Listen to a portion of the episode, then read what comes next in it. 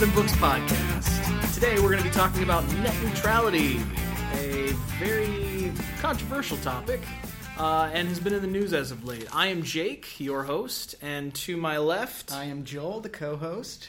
and uh, we uh, have realized that this is a pretty serious topic, and right now is kind of flooded back into our lives with the discussions and uh, and really the the surprise weigh-in from our president uh, Barack Obama. Yeah, this uh, net neutrality isn't a new issue. It's been, you know, in the news for a couple years now. This past month, earlier this month, it got a big, uh, a lot more exposure once again uh, when Obama came out.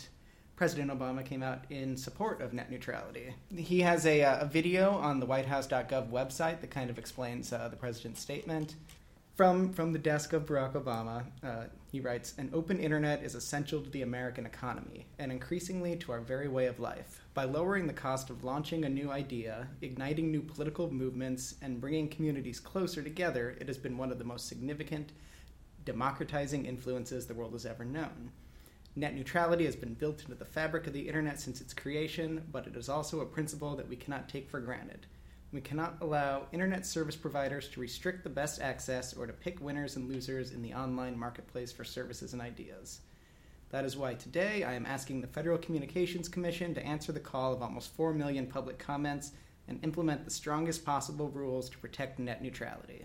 There's a lot more to his letter. Yeah. um, but uh, what what is net neutrality? Let's let's go back a Yeah. little bit. Uh, it's, it's all well and good from uh, good old uh, President Obama, but yeah, what's uh, let's get into what is net neutrality. So where did where did the term get coined? So the term net neutrality was coined uh, in 2003 by Columbia law professor Tim Wu. Um, it was network neutrality, and it was in a paper uh, that he wrote, just kind of explaining the concept. Wu, uh, according to Vox.com, um, they have an article called "Everything You Need to Know About Net- Network Neutrality" uh, by Timothy Lee.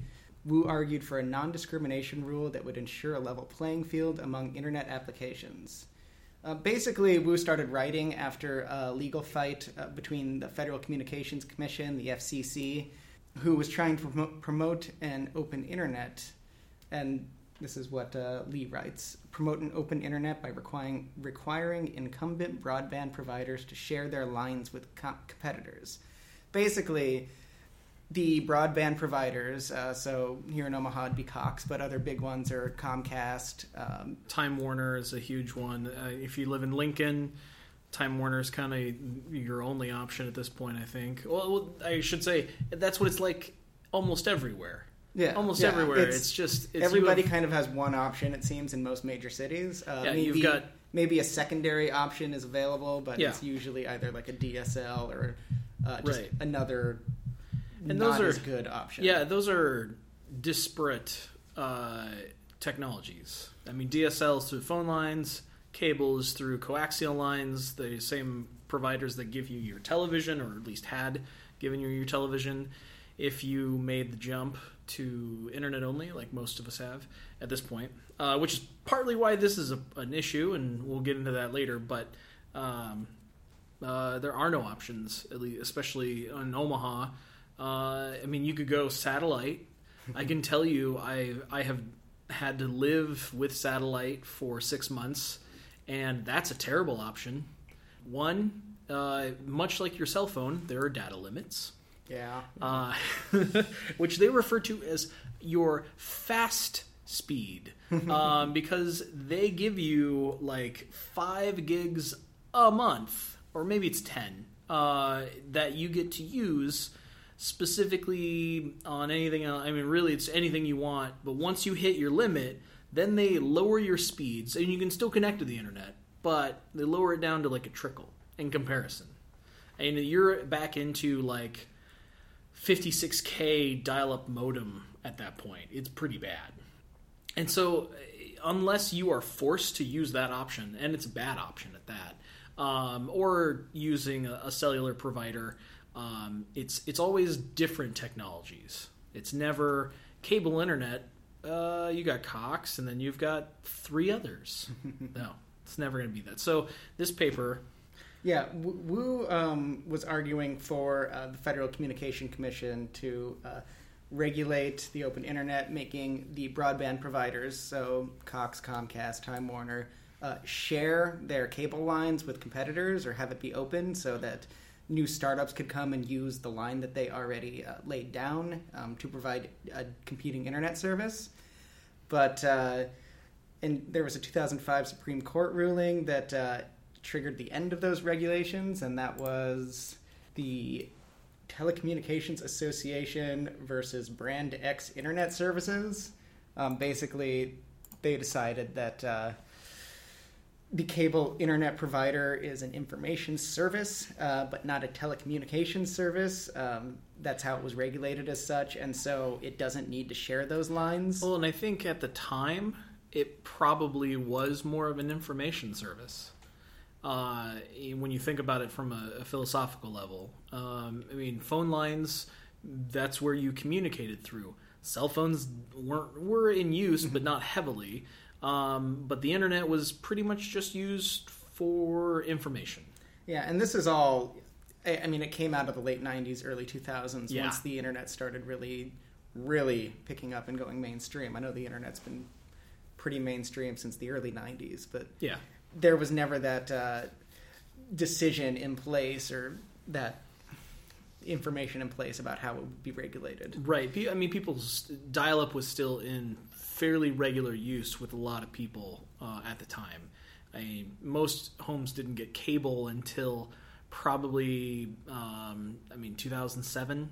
I think 2008 is right when we started to make that switch. I think, I mean, now this is in Omaha. I should say that. At least anecdotally, that's what I feel like. I could Uh, be I think I got. I think I first got cable internet at about 2004.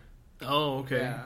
Did you? Were you an early adopter then? Actually, I think it might have been earlier than that because Really? I remember in high school, I graduated high school in 2004, and we had cable internet in high school. So it was probably 99, 2000 when we first got it. Hmm. But I remember dial up uh, was from like 96 to 99 or 96 to 2000. easily, Just easily. so slow. or maybe is you know just or DSL. Anyway, that that technology, even even till still today, I think cable technology is still relatively new. Uh, although most of us use it because it's better than DSL, Oh, yeah. proven fact. Um, and the main reason is because uh, cell or telephone companies aren't doing anything to increase the their technology. Uh, DSL is kind of an aging technology that's been, or at least a technology that's trying to work on uh, aging infrastructures. I mean, you're going through telephone wires to get, send this information, and they just can't handle the same amount of bandwidth that, for example, a, uh, a coaxial cable can handle. Coaxial can actually handle a significant amount of data.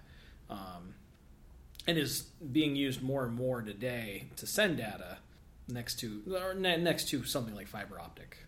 Well, so yeah, that's how uh, the term net neutrality came about. Uh, it very quickly became used to describe um, just the concept of an open internet, meaning uh, the internet is information transported along the internet is just free and available to all. So no, your your internet service provider can't. Uh, throttle certain websites. So, for instance, um, your internet service provider can't throttle Google if they don't want Google search results.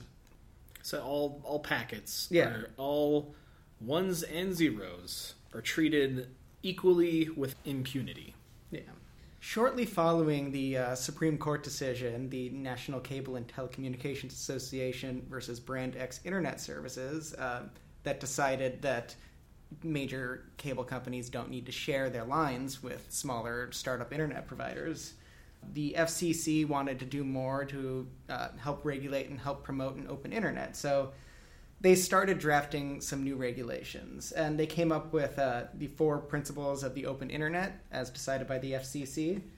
And each of these principles starts with a statement uh, to encourage broadband deployment and preserve and promote the open and interconnected nature of the public internet. So the four points are consumers are entitled to access the lawful internet content of their choice. Uh, consumers are entitled to run applications and use services of their choice, subject to the needs of law enforcement. consumers are entitled to connect their choice of legal devices that do not harm the network. And consumers are entitled to competition among network providers, applications, and service providers and content providers. Right.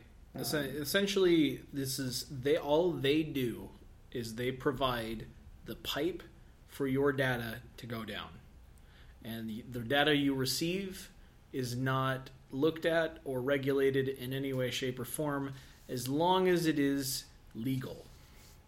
Um, I mean, of course, if you're doing illegal activities, uh, then yes, there is that. That has been dealt with in many different ways, probably since that time frame. Um, I know many people recall the kind of rampant uh, music downloading with stuff like Napster, and then Napster got shut down and then um, the record companies have gone after people over shared music.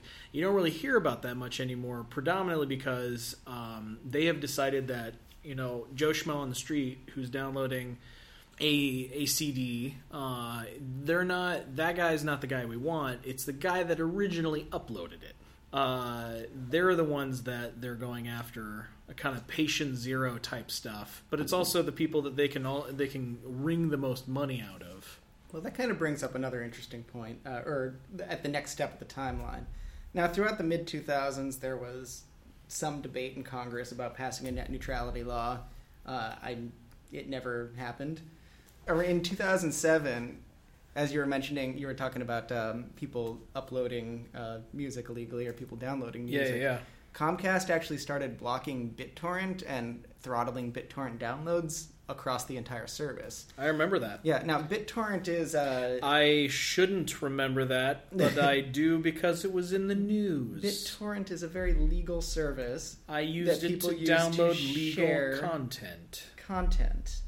Now it just so happens that people often use torrents to share pirated content as well, no. which is why Comcast was throttling the entire service, Those... regardless regardless of uh, people downloading legal things or illegal yeah. things. They were basically blocking a service from using their internet, which goes against these net neutrality regulations that the FCC was. Um, well, and it seems kind of silly. It it comes down to the the whole concept of uh, the technology exists yes, the technology is being used for nefarious purpose, but don't blame the technology. Blame the people that are doing the nefarious things. And uh, in in 2008, the FCC started investigating Comcast for their treatment of BitTorrent traffic, and eventually ordered Comcast to not do that anymore. right to stop throttling. Yeah. I mean, because really, what it came down to is they were just preventing any sort of data that came through uh, their those particular from those particular sites or from what I understand it, that sort of traffic uh, at least to an ISP internet service provider looks like uh, has a very st- distinct signature. And so they were able to just throttle any sort of connection that had that particular signature. I mean that in, in essence that's the problem that we're hopefully not going to run into but have been kind of running into as of late but we'll get more into that later. In 2008, after President Obama was elected, he brought in a new FCC chairman, and they issued, uh, the new chairman issued the Open Internet Order of 2010, um, which had three basic protections. And this is from the actual document uh, that we will have in our liner notes. Transparency. Fixed and mobile broadband providers must disclose the network management practices, performances, characteristics, and commercial terms of their broadband service. No blocking. Fixed broadband providers may not block lawful content, applications, services, or non harmful devices. Mobile broadband providers may not block lawful websites or block applications that compete with their voice or video telephony services. And no unreasonable discrimination. Fixed broadband providers may not unreasonably discriminate in transmitting lawful network traffic. So this was basically an updated version of those previous guidelines or previous um, net neutrality uh, rules that they had laid out. They specifically mentioned may not uh, block applications that compete with their voice or video telephony services, and the reason for that was, I think AT and was it yeah, AT&T it was AT and T was blocking FaceTime from Apple devices. FaceTime, uh, yeah. a huge feature built into uh, a Apple iPhone. Yeah, like they just wouldn't let anybody use it on their network because it used too much bandwidth. ridiculous. Um, since that was a huge sale point, I think at that time, because that was a new feature that they had on the iPhone. Yeah. Because I don't think that the first iPhones had that. Maybe uh, I am not so clear on No, the Apple first- history. The first iPhones did not have that. Right, that that was, was- much later. Yeah, I was gonna say that was a that was a hot thing when Yeah. that came out. So yeah, that would have uh, that I it can't it it doesn't make any sense only because you can barely believe that someone buys this phone from AT and T and then AT and T takes away capabilities from that phone, which would decrease the amount of money they are going to get because people are just straight up not going to get the phone. I think at that point they're like, "Pff, people are going to buy this iPhone regardless. Just let them pay. the masses will come to us. It's fine. Uh, I don't know if that's necessarily true. Um, yeah, yeah. especially looking at how pervasive Android is now in comparison necessarily to iPhones. Nothing against iPhones. Uh, they are great and uh, they work for a lot of people. Uh, they do not work for me, but they work for a lot of people. As you can see, these regulations also directly reference kind of that Comcast throttling BitTorrent Yes. uh, because it says providers may not block lawful websites. Yeah. Granted, that website was often, or that uh, service was often used for unlawful means. The service itself was not illegal and has many, many legal uses. Right. Yeah. It's it's it's a data sharing site. It can be used for anything. And realistically, that technology uh, behind torrenting uh, is pretty impressive from a network standpoint. Mm-hmm. Uh, unfortunately, it continues to still be used for nefarious purposes, uh, which is why torrents have a bad name. but that's a whole other matter. So, almost immediately following, uh, th- these rules went into effect on November 20th, 2011. And almost immediately following it, Verizon sued. Um, these probably about probably for rules. that broadband Yeah. uh, the broadband uh, mobile issue that was in there because that was their becoming a big bread and butter for them These rules were made, and then Verizon sued, challenged it in the DC Circuit Court. Because, yeah, it, that's that's what they do. They brought Verizon wanted to make money. yeah verizon that realistically verizon is a business and they want to make money. I can't you cannot necessarily blame a company for wanting to make more money. However you can blame them when they are essentially a monopoly uh, although cellular companies thankfully have not become that point. They're getting there only because of cell tower issues but some of that has been worked out between you know certain plans but it, that's the thing is now the consumer has to pay for it.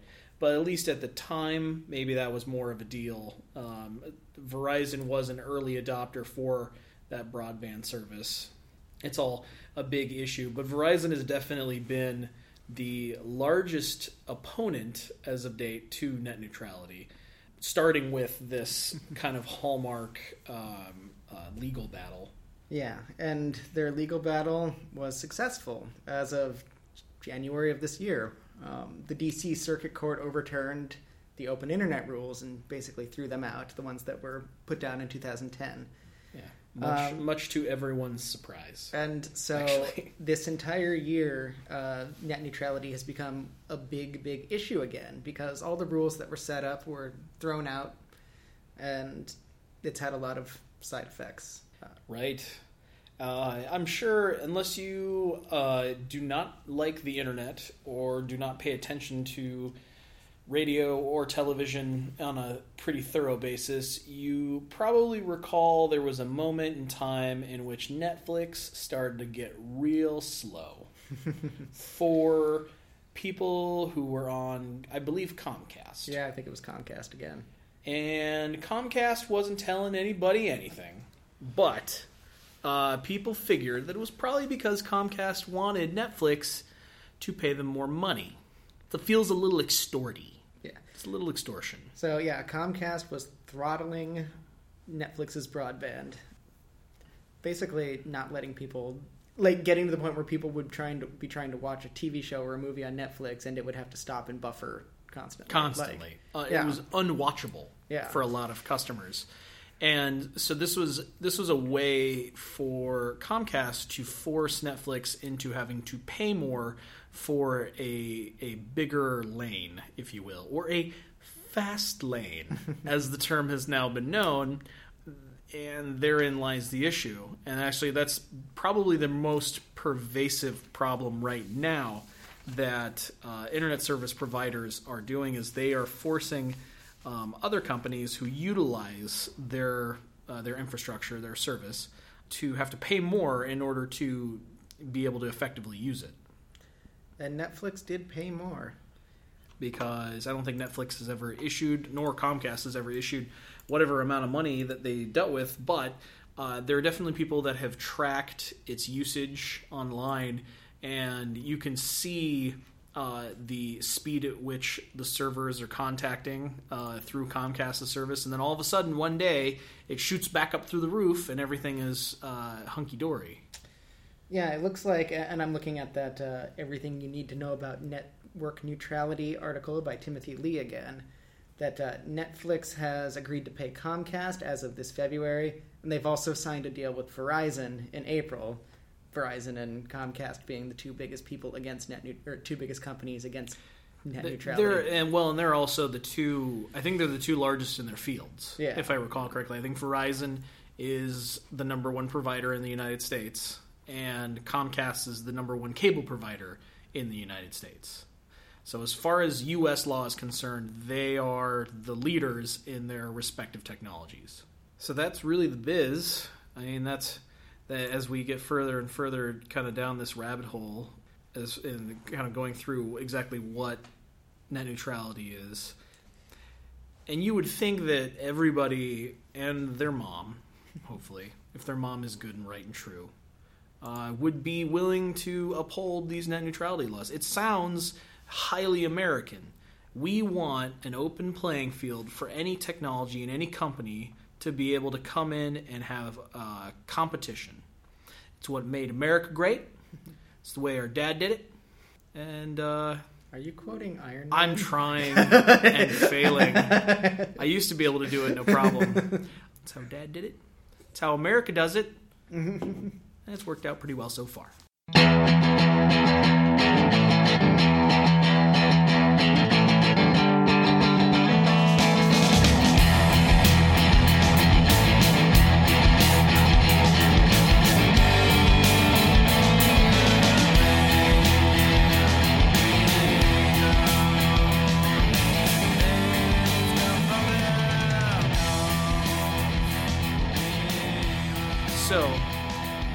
With all that, uh, in that goofiness tangent, there are people who do oppose net neutrality.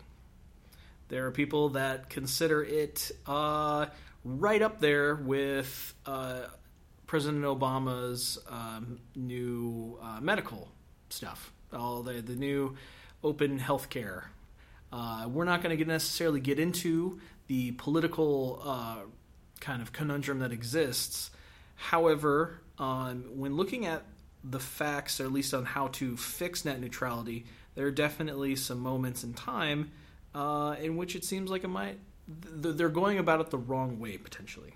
Basically, part of the reason that uh, the FCC regulations got thrown out in court was because of how broadband was classified by the 1996 Telecommunications Act um, that Congress passed. Uh, broadband services were classified as information services, which are exempt from most FCC regulations, according to Timothy Lee. But uh, also, instead of information services, uh, the FCC was trying to regulate them like a telecommunications service, uh, similar to a phone li- a traditional phone line. They call this common carrier status. Basically, uh, common carrier is kind of a 19th century concept uh, related to basic infrastructure. Um, it talked about railroads, telegraphs, telephones, electric power, meaning that all of those types of services had to be offered at a standard price to everybody.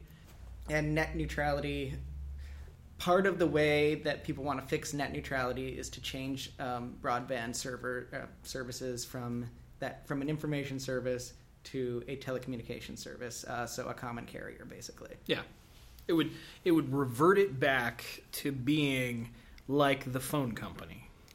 That's really what it gets down to. Which makes sense because when you think about what broadband internet does, it gives you access to it gives you access to a pipeline for information. Right. Yeah. It's just pipes. It's it's cable. It's, It's the internet is A a, series of tubes. Uh, from uh, I don't remember which senator said that, the late Senator Ted Stevens from Alaska. rest in peace.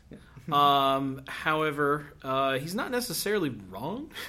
um, I just his they're not physical tubes, obviously, but uh, that's what we have always wanted the internet to be is just a, a not necessarily a series of smaller and larger tubes. As far as everyone is concerned, at least uh, the proponents for net neutrality, common carrier status fixes everything.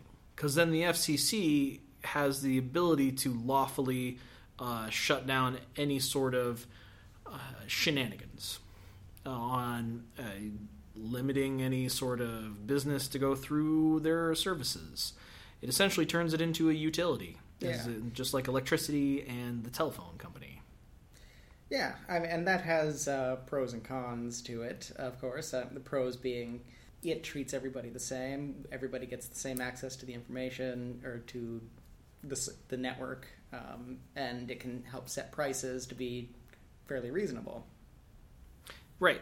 Uh, they would we would get better control on pricing. Um, the uh, as far as the government's ability to push the services out to more areas would be greater, is telephone companies, if they're a common carrier, it essentially is assumed that uh, that technology is pushed out more into rural spaces.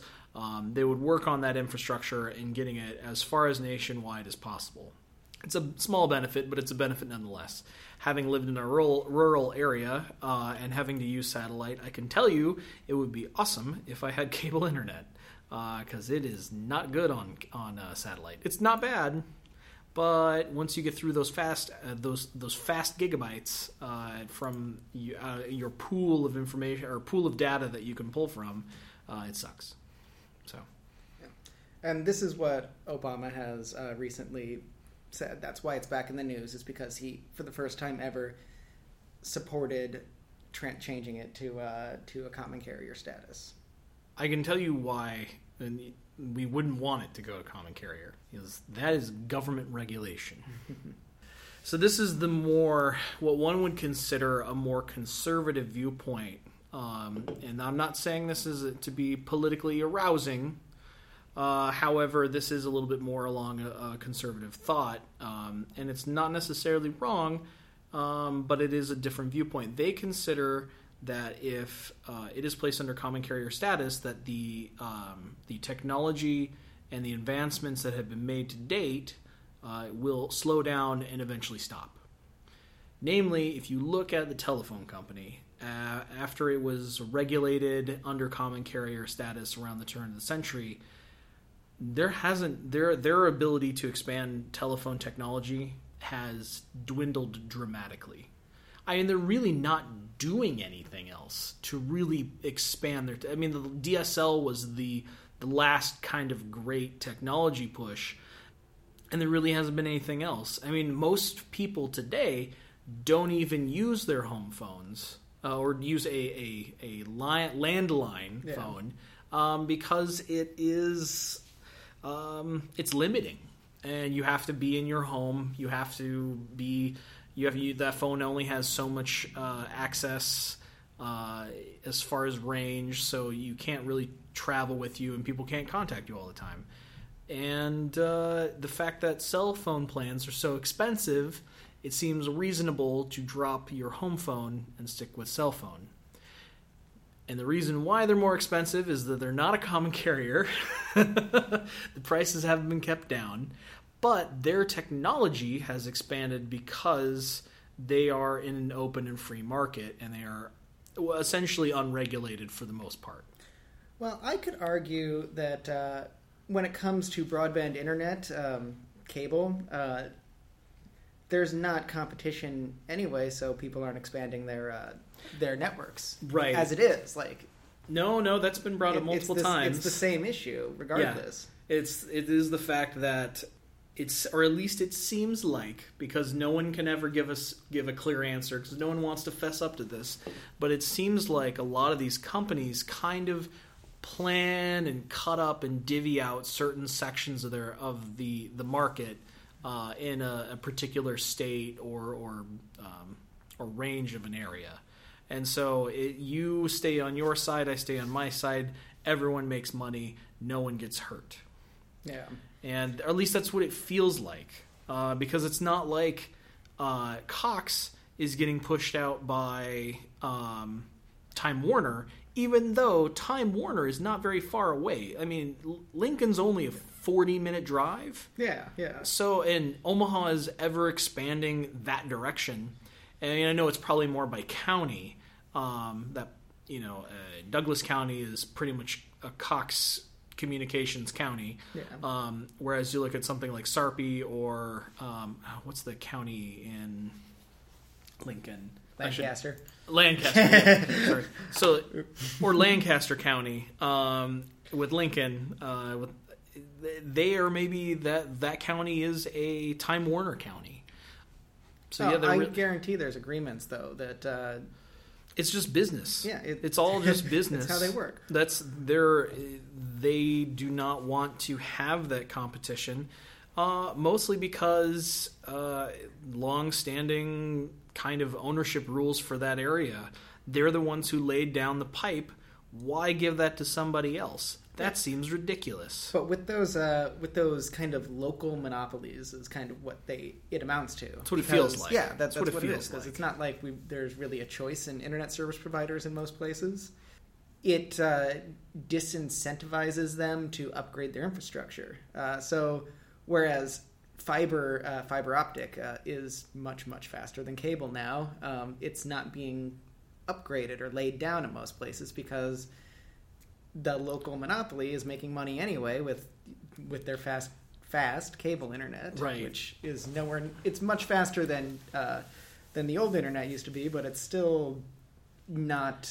There, there are much better technologies out Yeah, there now. f- fiber optic is significantly faster, um, and that realistically, I know people have always made the argument. Well, internet. How fast do you need your internet? How quick do you need pages to load? Um, and it's not necessarily, in my opinion, it's not necessarily how pa- quick do the web pages load.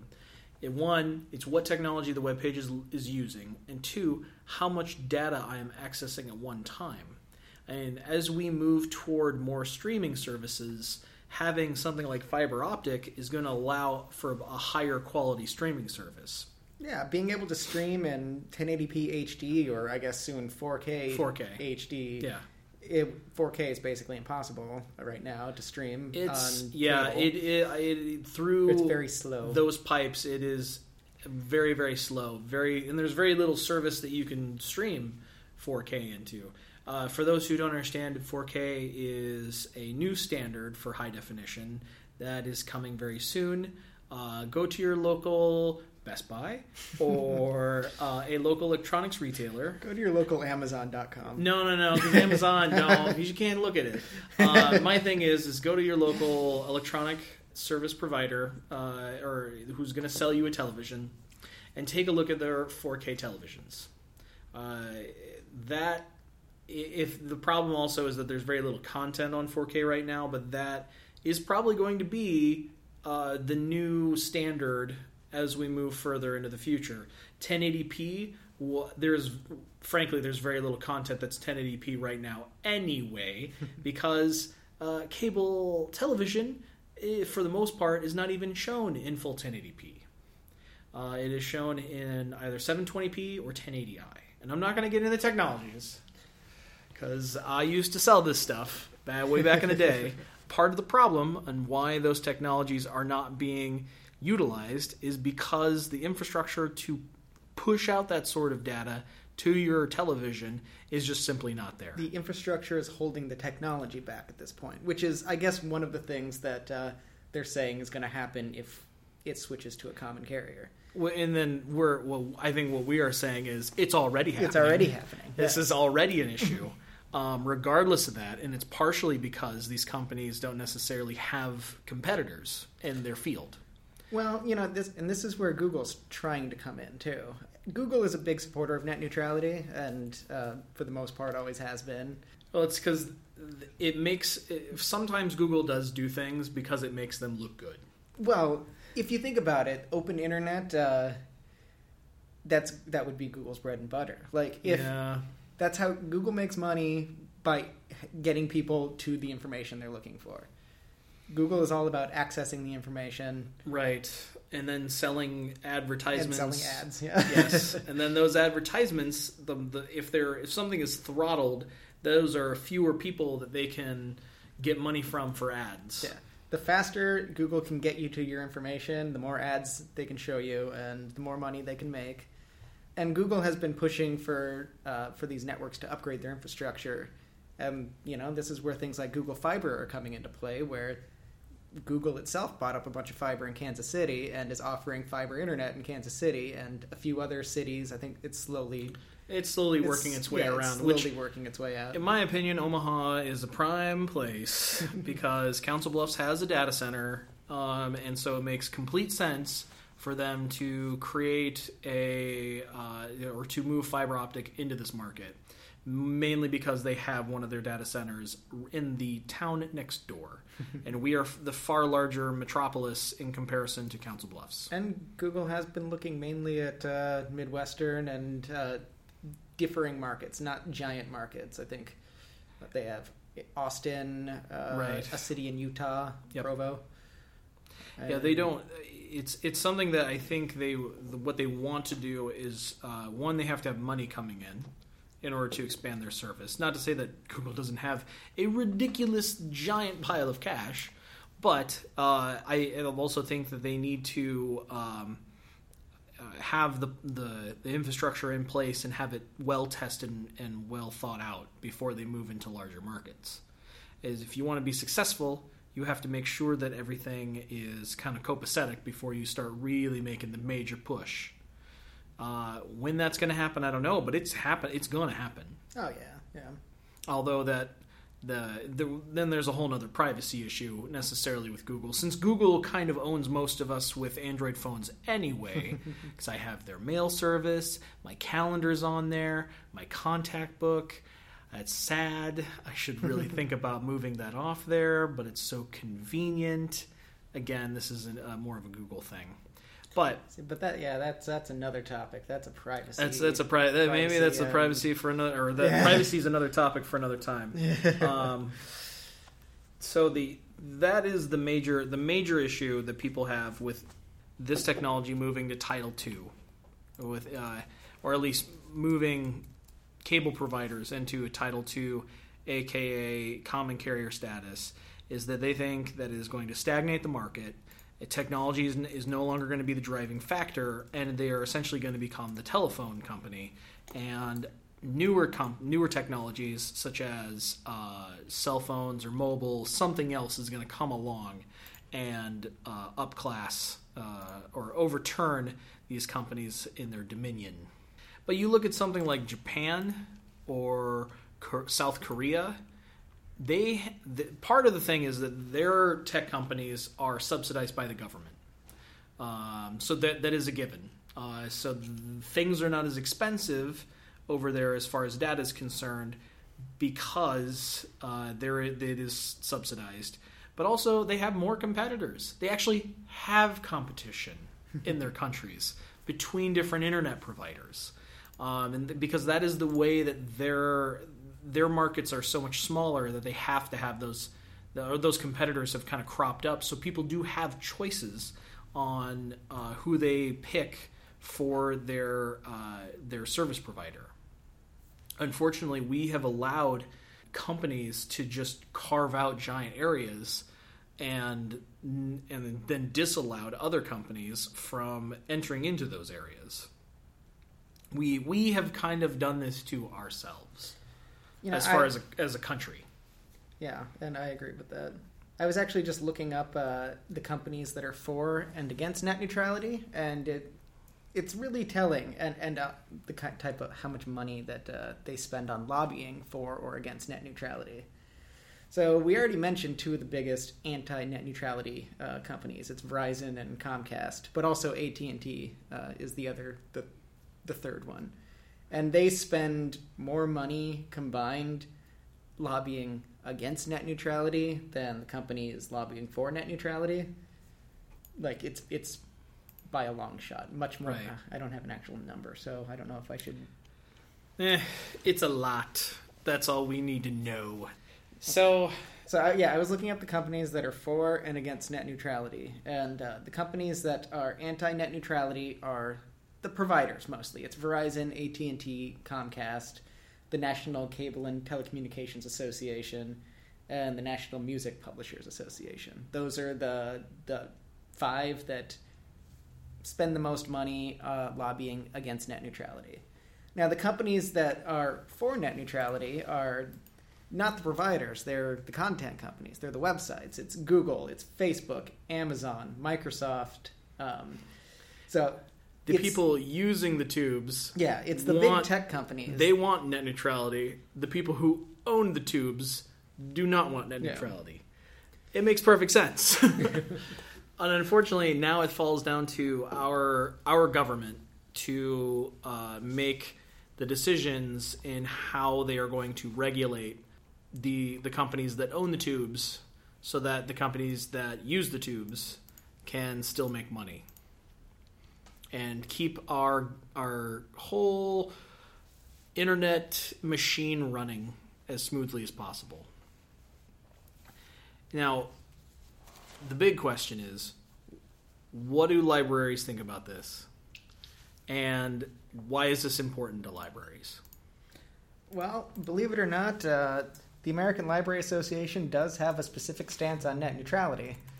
Big Uh, surprise. Yeah, yeah. given given uh, we have some major tenets about uh, the freedom of information. Um, well, according to uh, the American Library Association's website, they have a whole page dedicated to net neutrality, and that link will, of course, be in our podcast notes. Why does net neutrality matter to libraries? And I'm taking this directly from the ALA website. The American Library Association is a strong advocate for intellectual freedom, which is the right of all people to seek and receive information from all points of view without restriction. Intellectual freedom is critical to our democracy because we rely on people's ability to inform themselves. The internet connects people of diverse geog- geographical, political, or ideological origins, greatly enhancing everyone's ability to share and inform both themselves and others. Um, so it's basically because of libraries' commitment to freedom of information and freedom of expression. Uh, they're very much in favor of net neutrality. So the conclusion here says uh, the American Library Association supports net neutrality legislation that preserves the competitive online markets for content and services. Bandwidth and access should be offered on equal terms to all willing to pay. Otherwise, broadband providers will be free to leverage their quasi monopolies into lucrative but market distorting agreements. Yeah. Um, We yeah. just want it to be open. We want it to be open, and we want we don't necessarily want it to be free, but that would be fantastic. But we just want it to be the, to be even footing for everybody, because the instant that you start uh, giving anyone the ability to control information, uh, you also give them the ability to control how people think and feel. And it's a big reason why libraries exist uh, is that we, the librarians in general, and our, our great country wants people to be free thinking because they have the freedom to choose and the freedom to speak. And that really comes down to uh, the fact that we uh, believe that all information should be treated equal. So, in closing, I think we just all want to get along. Mm-hmm. Why can't we all just get along? Open internet for everybody. Yeah. Yeah. I mean, we're, without getting, again, too political, I would say that any library is, is well and thoroughly invested in the success of net neutrality. Thanks everybody for listening. Um, you can find our podcast uh, on our blog that's on the main Bellevue University Library website at bellevue.edu slash library. Um, you can see a small blue button uh, on the lower right hand point of the page, uh, and you'll find our post there. Or if you search for More Than Books Podcast on archive.org, you can find us there as well. So I just want to thank you for spending this time with us and uh, seeing it all the way through the end. Thank you.